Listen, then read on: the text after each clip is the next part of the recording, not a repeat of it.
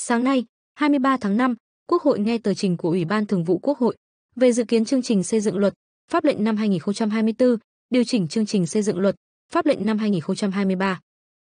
Trình bày tờ trình, chủ nhiệm Ủy ban Pháp luật Hoàng Thanh Tùng cho biết, năm 2023 dự kiến sẽ bổ sung 4 dự án luật, luật công nghiệp quốc phòng, an ninh và động viên công nghiệp, luật thủ đô sửa đổi, luật tổ chức tòa án nhân dân sửa đổi, luật sửa đổi, bổ sung một số điều của luật đấu giá tài sản và dự án pháp lệnh chi phí tố tụng vào chương trình xây dựng luật, pháp lệnh.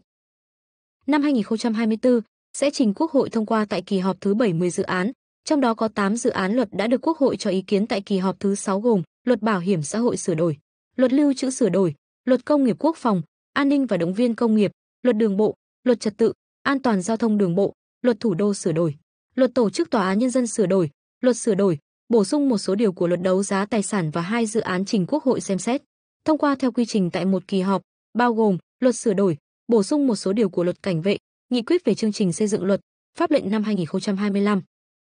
Trình Quốc hội cho ý kiến tại kỳ họp thứ 7 và thông qua tại kỳ họp thứ 8 đối với 9 dự án luật, gồm Luật công chứng sửa đổi, Luật công đoàn sửa đổi, Luật di sản văn hóa sửa đổi, Luật địa chất và khoáng sản, Luật phòng không nhân dân, Luật quy hoạch đô thị và nông thôn, Luật tư pháp người chưa thành niên, Luật sửa đổi, bổ sung một số điều của Luật dược và Luật sửa đổi, bổ sung một số điều của Luật tiêu chuẩn và quy chuẩn kỹ thuật. Cho ý kiến tại kỳ họp thứ 8 đối với hai dự án luật, Luật chuyển đổi giới tính và Luật việc làm sửa đổi.